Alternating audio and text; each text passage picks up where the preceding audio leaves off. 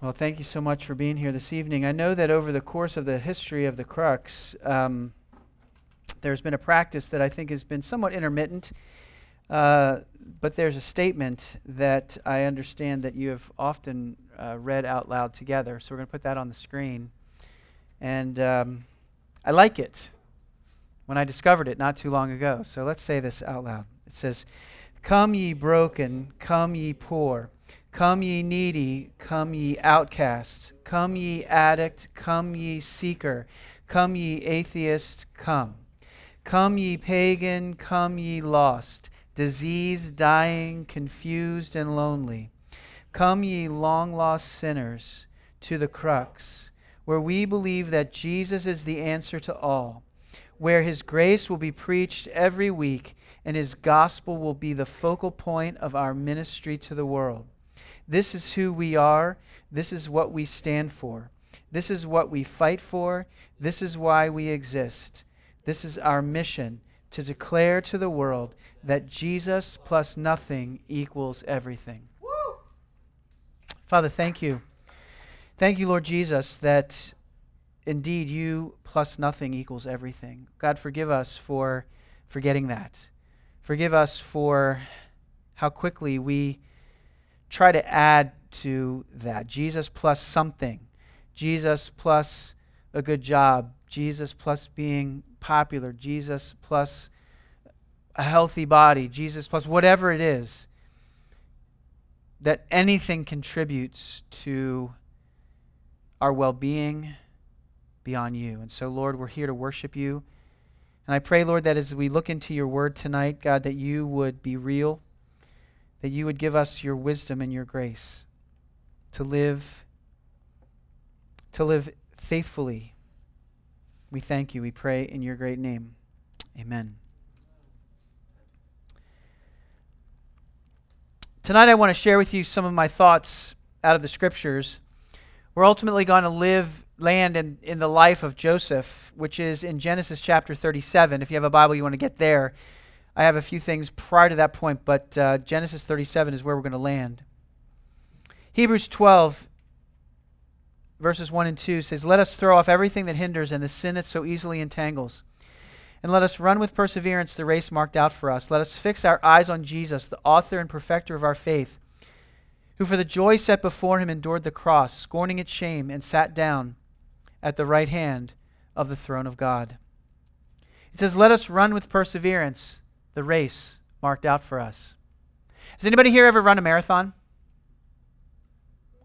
Oh, a couple of crazy people. Okay, that's cool. Years ago, my sister ran her first marathon. It was the Marine Corps Marathon here in the Arlington and DC area.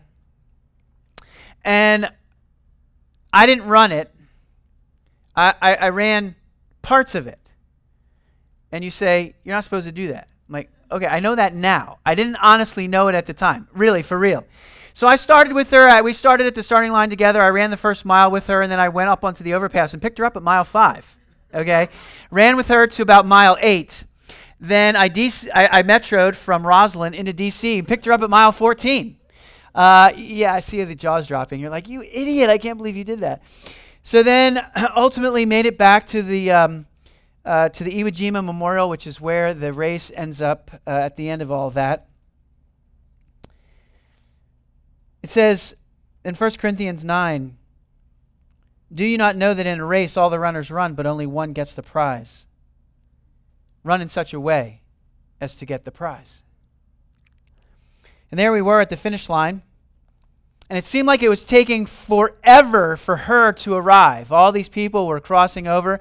Some of them were walking, some of them were limping, some of them were being helped across, some of them were falling once they got to the other side. I'm like, oh my gosh, what, what is this condition that she's going to be in once she gets to the other side here? And then off in the distance, we saw her, and she was looked great. She was running. And as she rounded the memorial and she saw us, she did what is so typical of her. She was like, hi, hi. And we're like, oh my gosh, she's so bizarre. That's just who she is. Outgoing, as bubbly and annoying as ever as she crossed over just these miles and miles of running. And I thought, how did she do that? All these people are coming in, stumbling across. They're being helped across. How did she end up doing that? The truth is, she was prepared. She had learned over the course of time how to train to run in such a way as to finish well. Well, I'm going to talk to you about a person in the Bible who knew what it was to run with perseverance and to finish strong. And it's my hope that from this person's life, Joseph, in Genesis chapter 37, that you and I will learn a little bit about what it means to run with perseverance the race marked out for us. Genesis chapter 37. Now, we're going to race through a bunch of scriptures, so try to keep up because we're going to run through literally his whole life in a very short period of time throughout these various scriptures. Genesis 37, verse 2, it says, Joseph, a young man of 17, that's important. Remember how old he was when all this began.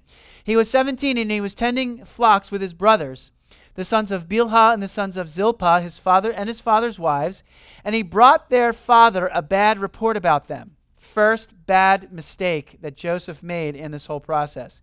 Now, Israel, that was his name of his father, aka Jacob, loved Joseph more than any of his other sons because he had been born to him in his old age. And he made him a richly ornamented coat. We see here the evidence of about what was about to happen in this young man's life. Joseph's father breaks the cardinal rule of parenting of all time, which is don't show favorites when it comes to your children. Verse 4, it says, When his brothers saw that their father loved him more than any of them, they hated him and could not speak a kind word to him. Oh, but it gets worse. Joseph had a dream. And when he told his brothers, they hated him all the more. He said to them, Listen to this dream I had. We were binding sheaves of grain out in the field when suddenly my sheaf rose and stood, on, uh, stood upright, while your sheaves gathered around mine and bowed down to it. His brothers said to him, Do you intend to reign over us? Will you actually rule us? They asked. And they hated him all the more because of his dreams and what he had said. Now, because Joseph at this point in time was not blessed with sharp intellect, he and evidenced a lack of discernment, he went on stupidly enough to share with them one more dream that he had. Then he said another dream, and he told it to his brothers. Listen, he said, I had another dream. And this time the sun and the moon and the 11 stars were all bowing down to me. Now you understand a couple of critical things about this time in history. There were two things that people in this time in history did not have that you and I have today. Anyone want to venture a guess at what the two things are that we have that Joseph didn't have in this time in history? What? Soap. No, uh, theologically, about our walk with God. The, the Bible, right. He did not have the Bible. This is written in the book of Genesis. Who wrote the book of Genesis? Anyone? Moses. When did Moses live? After Joseph. So this whole story was written, the whole Bible was written after Joseph's life. So Joseph didn't have any Bible. The second thing that Joseph didn't have was what? Cell phone. Good. Yes. Brilliant crowd. Awesome. Anyone? Anyone? The Holy Spirit, thank you. He did not have the Holy Spirit like we have the Holy Spirit. And so God used a variety of means to communicate His truth. Can God communicate through dreams? Yes, He can. Does He normally communicate through dreams today? No, He largely doesn't. Why? Because you have the Bible and the Holy Spirit. Joseph did not.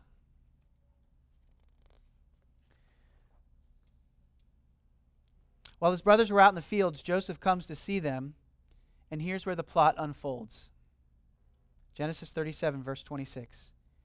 Judah said to his brothers, What will we gain if we kill our brother? Remember, they were plotting to kill him and cover up his blood. Come, let us sell him to the Ishmaelites and not lay our hands upon him. After all, he is our brother, our own flesh and blood.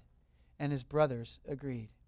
They took that fancy coat that his father had made him. They killed a goat. They doused it in, his, in the goat's blood, and they sent it home to their father, claiming that Joseph must have been killed. Fast forward. Where does Joseph end up? Anyone? Egypt, thank you. Now, Joseph had been taken down to Egypt. Potiphar, an Egyptian who was one of Pharaoh's officials, the captain of the guard, bought him from the Ishmaelites who had taken him there.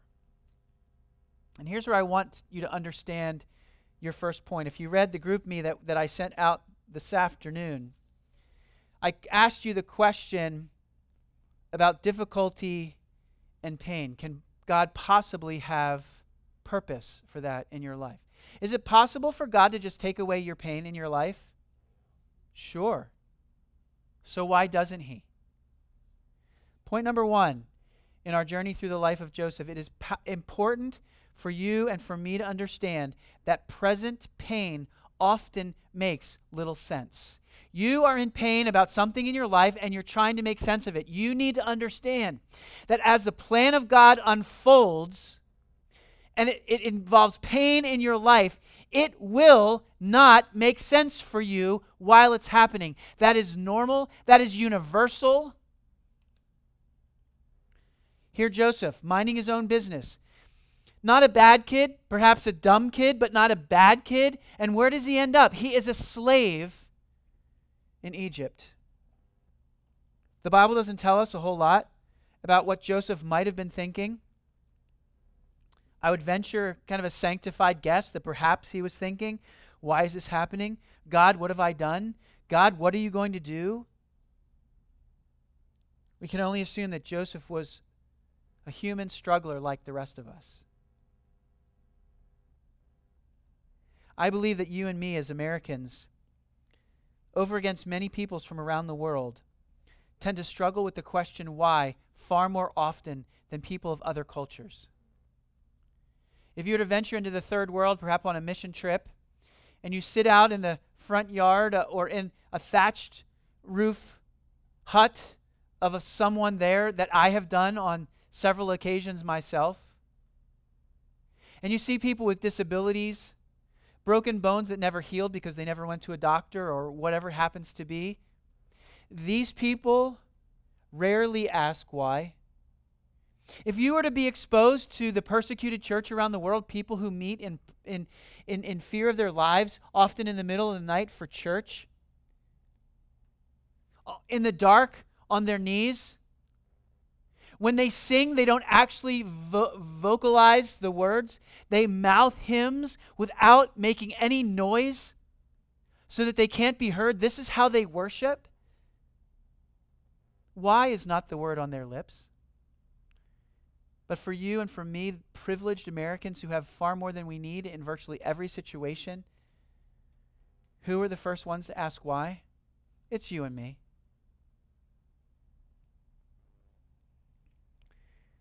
John 16 says, I have told you that these things so that you may be that you may have peace. In this world you will have trouble. You are going to have trouble. Don't act like you did anything wrong when you have trouble because you, you, you likely didn't. But take heart, Jesus says, I have overcome the world.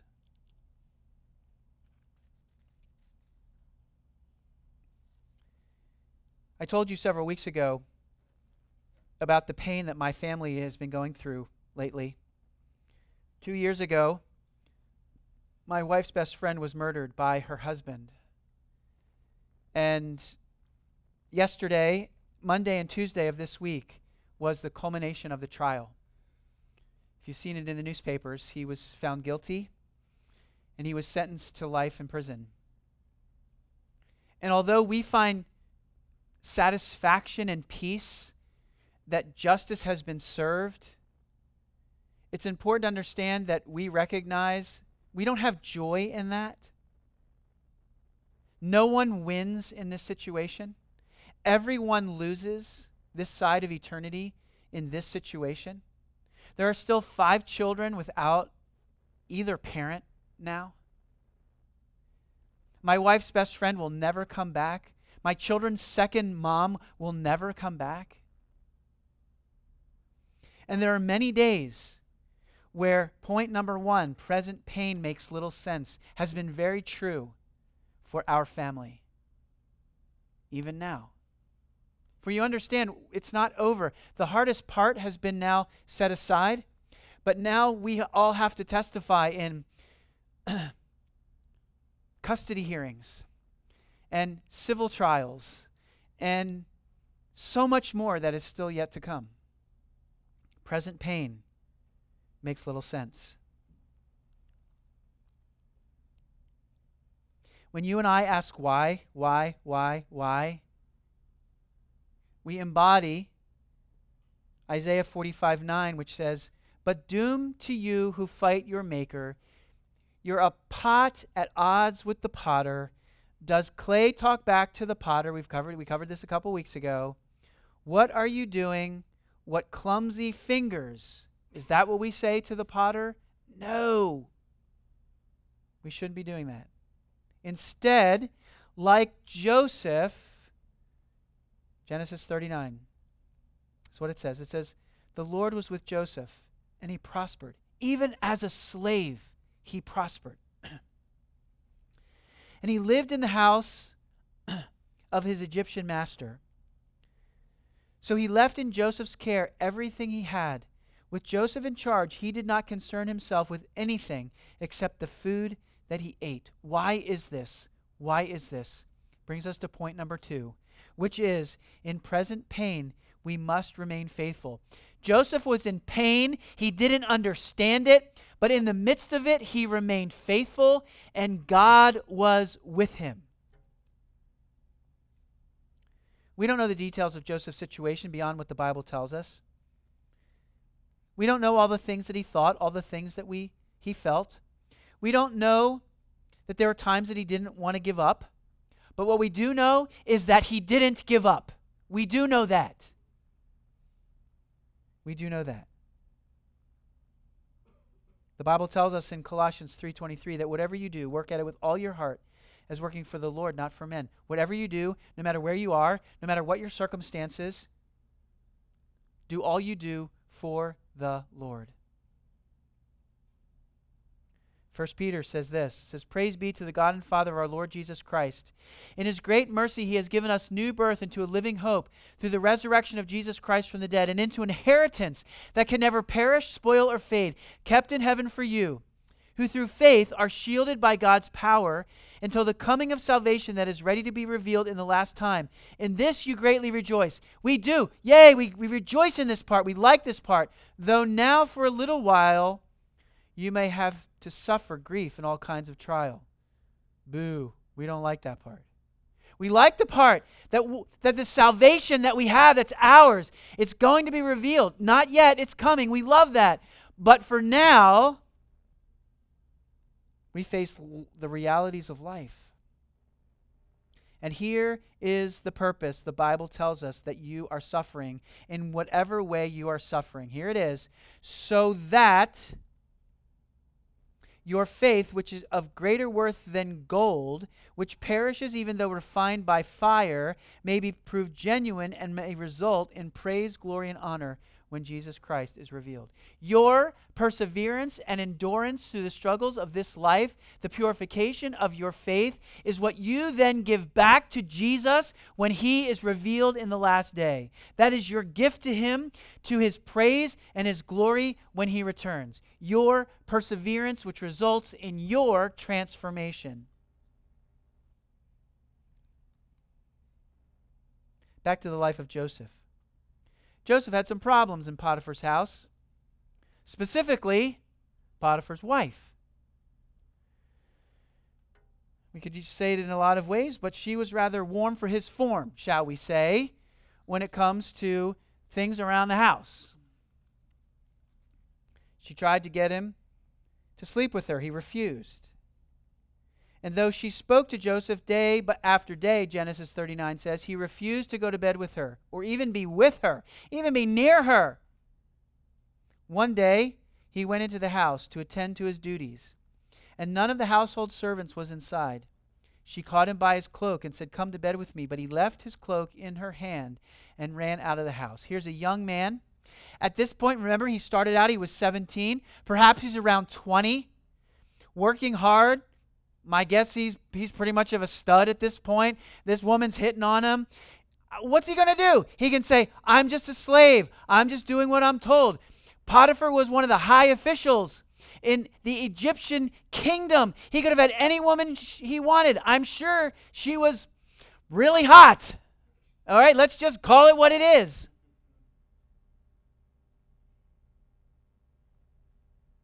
But he did the right thing. He did the right thing. And she wasn't happy about it. And she made up a lie.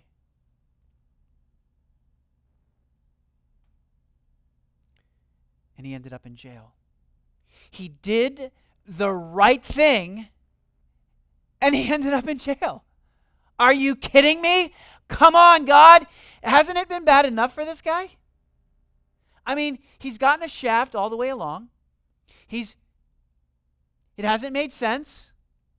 Yet he's been faithful. And he gets put in jail. And here's what you need to remember point number three our present pain often seems unfair. It seems unfair. Have you ever had something happen in your life that was just unfair? Like, this is wrong. I am truly a victim in this situation. I didn't do anything. I'm minding my own business. If you haven't, you, you likely will at some point in your life.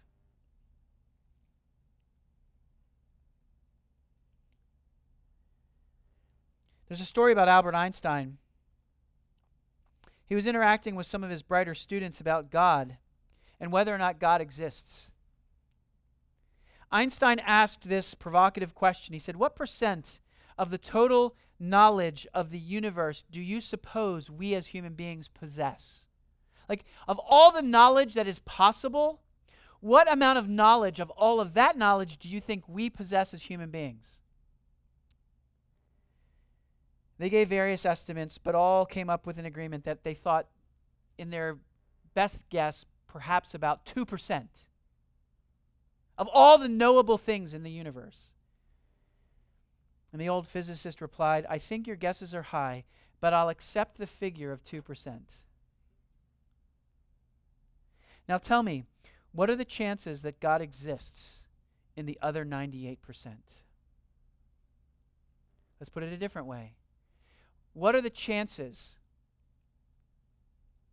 that the sense of your pain exists not in the 2% of your understanding, but in the 98% of that which you do not understand?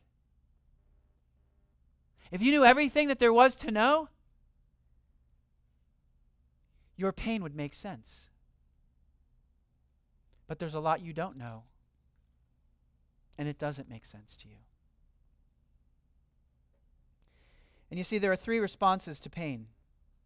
Three basic responses to pain. You can choose to become bitter, you can choose to become mediocre, or you can choose to stay faithful. Those are your only choices.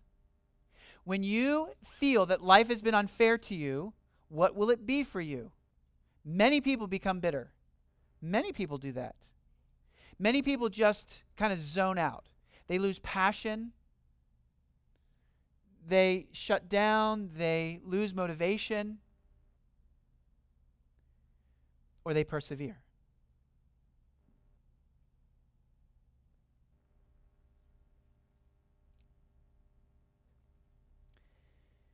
About two years after my wife and I got married, we decided we wanted to start having a family. And it wasn't too long into our journey together that we realized that we were not getting pregnant, and we didn't know why. We dealt with doctor's visits and testing and long, hard discussions about various technologies when it comes to getting pregnant. Men, you probably don't understand this, but ladies, you do. In terms of tracking my wife's cycle, she took her temperature every single morning for a period of three years. I can still hear the clink of the thermometer on the marble nightstand top every morning after she took her temperature so that we could try to exactly track her cycle. Nothing doing. Nothing. And I got to tell you, there were a few things in my life that I wanted more than to be a father. I wanted to be a father more than I wanted to be married. Now, I know those things go together in the Christian world, but uh, I, I so wanted to be a dad. You remember, I, I got married older, a lot older. I was 37 when I got married, so I was pushing 40 in all this. At the time, I was the pastor for young couples at McLean Bible Church. Cute young couples in their 20s. And you know what cute young couples in their 20s do? They have babies. They have lots of babies. And every other week, we'd come to church to serve in our ministry. And someone else is pregnant.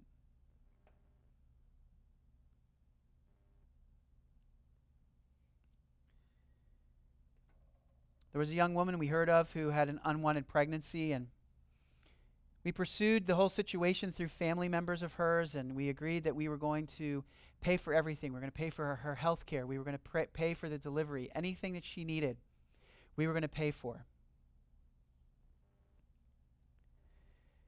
And several months into the whole process, without a conversation, she decided to go have an abortion. Really? And our conversation with God often was something like You're going to let some young woman who's going to kill her baby get pregnant in the back seat of a car somewhere? But you're not going to let responsible people who are following you with everything they have have a child? Is, is that what you're going to, is that the way this is going to play out? God, this isn't fair. It's just not fair.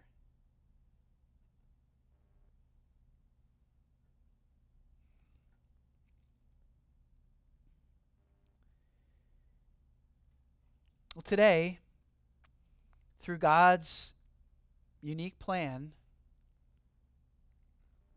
I have a daughter, whose name is Natalie, who's 13. And I have a son whose name is Adam, and he's 11. And they're the best kids that I could ever ask for.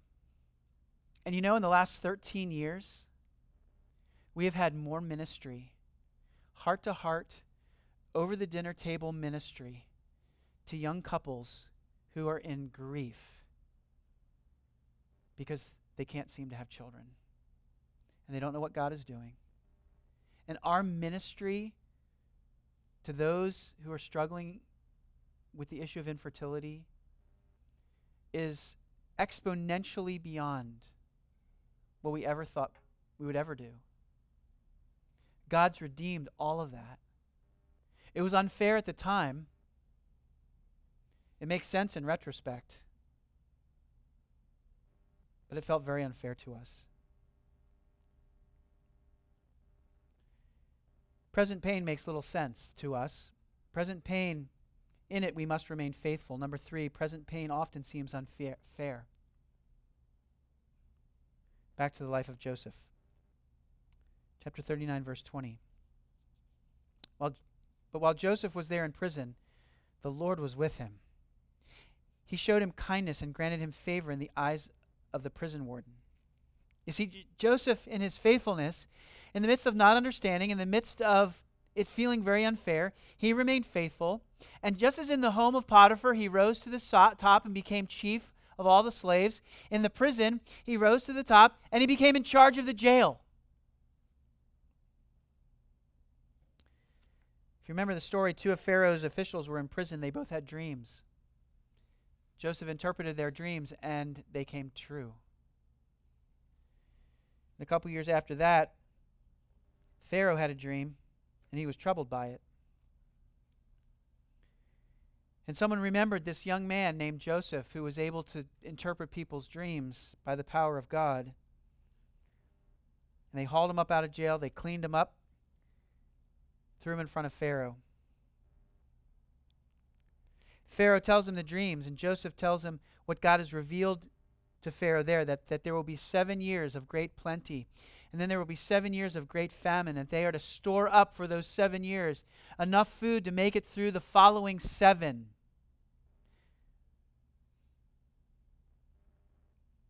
Chapter 41 Then Pharaoh said to Joseph, Since God has made all this known to you, there is no one so discerning and wise as you. You shall be in charge of my palace, and all my people are to submit to your orders. Only with, with respect to the throne will I be greater than you. So Pharaoh said to Joseph, I hereby put you in charge of the whole land of Egypt. Talk about a promotion. I mean, holy cow. The dude was in jail, and then he becomes the prime minister of Egypt. Chapter 41, verse 46 tells us that Joseph was 30 years old when he became second in command to Pharaoh. He was 17 when all of this started. He served Potiphar faithfully, and he faithfully served in jail for a total of 13 years. 13 years. For you and for me, suffering for a day, for a few weeks, for a couple of years, maybe, seems over the top.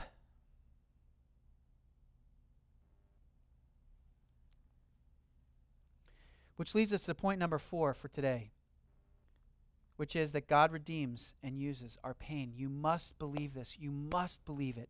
Because in the midst of the time when it doesn't make sense, in the midst of the time when it doesn't seem fair, you have to believe the biblical truth that God can and He will, at some point that you don't understand, He is going to redeem it for your good and for His glory. And as followers of Jesus, you have to trust in the sovereignty of God.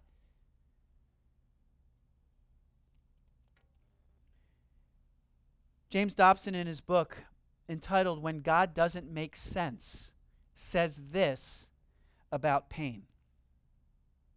He says, interestingly enough, pain and suffering do not cause the greatest damage to people. Confusion is the factor that sheds one one's faith. The human spirit is capable of withstanding enormous discomfort, including the prospect of death, if the circumstances make sense to them. Many martyrs, political prisoners, and war heroes have gone to their graves willingly and confidently. It's not the circumstances that are the problem so much in the shredding of one's faith, it's whether or not you believe that God is in control of those circumstances that will maintain or shred your faith in the face of those circumstances. Bad things are always bad. Let me say that. Bad things never become good. Let's just say that. However, God can take bad things and use them and transform them and transform us through them. God rarely takes our pain away. He takes us on a journey through the pain. And we understand in this story that Joseph's pain was all preparation for his usefulness in God's hand. There is always a connection between our pain and how we are transformed through it and the usefulness that God has for us further down the road. You must believe that. It is biblical, it is historically true over and over again. But you see, if we're the ones that become bitter in response to pain, or if we're the ones that become mediocre in response to pain, we miss then the opportunity for God to use us as He transforms us because we're not transformed in bitterness and mediocrity. We're only transformed in faithfulness. Everyone, everyone who has ever done great things for God has endured great struggle and come through on the other side. Every single one. The ones who encountered struggle, got bitter, and distanced from God don't show up anywhere in the Christian history books of life.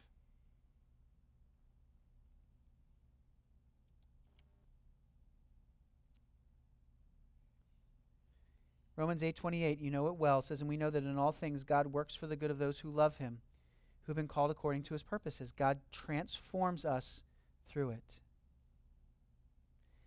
Back to our story in Genesis. The famine hits. 7 years of plenty, 7 years of famine.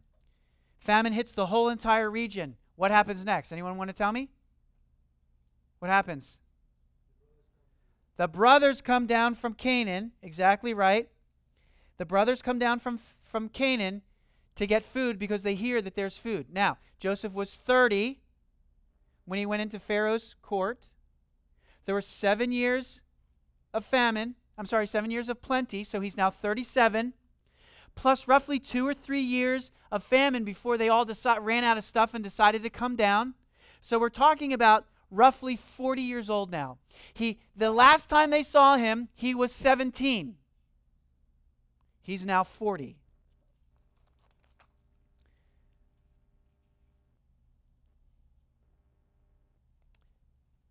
Joseph's brothers come down.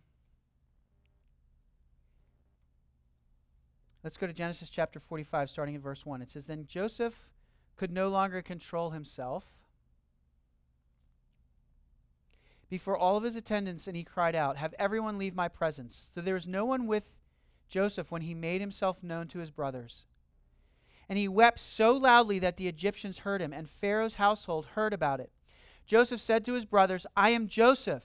Is my father still living? But his brothers were not able to answer him because they were terrified at his presence. I guess so. This is 23 years later. He doesn't even look like himself. He's a grown man. He looks like an Egyptian. And you know, the headpieces and the eye makeup and all that, it's true. They really looked like that. Then Joseph said to his brothers, Come close to me. When they had done so, he said, I am your brother Joseph, the one you sold into, into Egypt. And now, here, this is the most important part of the whole thing. Pay attention. And now, do not be distressed and do not be angry with yourselves for selling me here, because it was to save lives that God sent me ahead of you. For two years now there has been famine in the land, and for the next five there will be no plowing or reaping.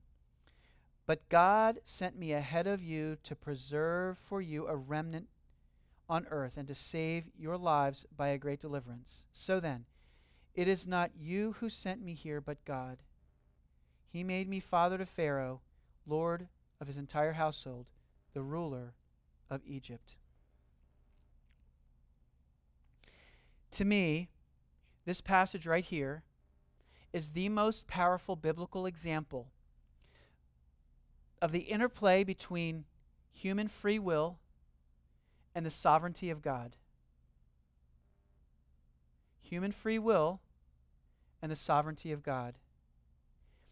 You ever have conversations? This is a very popular topic to argue about. Do you believe in free will? Do you believe in predestination and the sovereignty of God? Free will? No, no, no, no. Which do you believe in? Well, let me ask it to you this way Who sent Joseph to Egypt? Anyone? Well, he did. Well, didn't his brothers sell him into slavery? Didn't they? Yes. So who sent him to Egypt? you see how this works?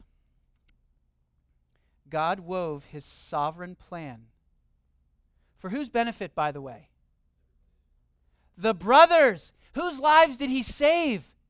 God used their sinful choices to save their own lives by selling their brother into slavery so that then he could then save their lives 23 years down the road.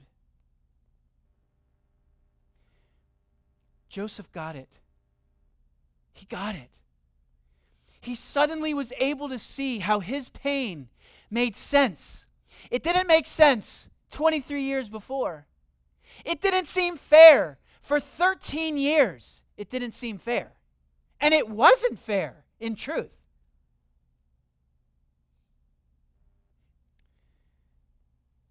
But then he understood.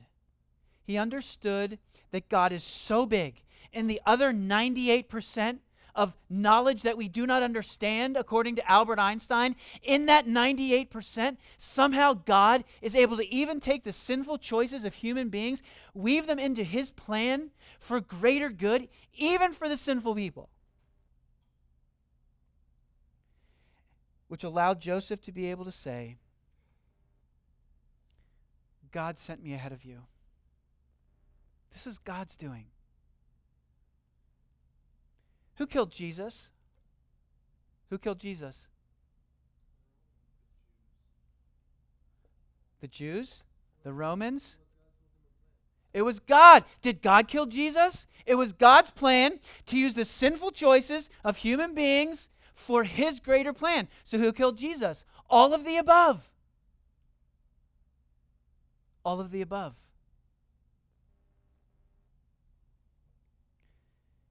Present pain makes little sense to us, but in the present we must remain faithful. Our present pain often seems unfair but we need to understand that God redeems and uses our pain. Lastly, we are to see God's hand in life's pain. If you are a follower of Jesus Christ, the final challenge for you is that you must choose to see God's plan, whether you understand it fully or not, in life's pain.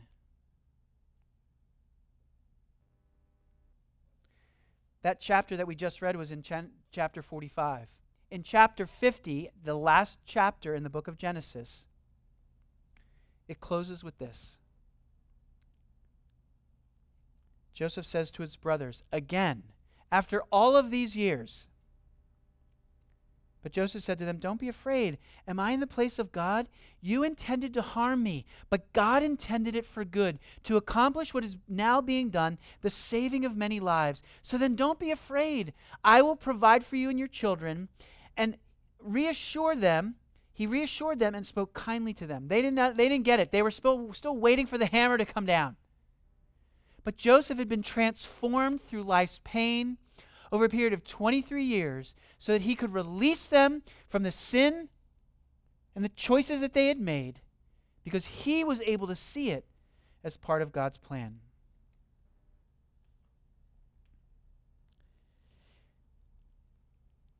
When my wife and I were much younger than we are now, we were very close friends with a, a young couple who have since long moved away. Along their journey, they had a son. And then their second child was a, a sweet little girl born with Down syndrome. And an email shortly after Christy's birth, this is what her mom wrote to me. She said, This is, believe it or not, not a crisis of faith for us.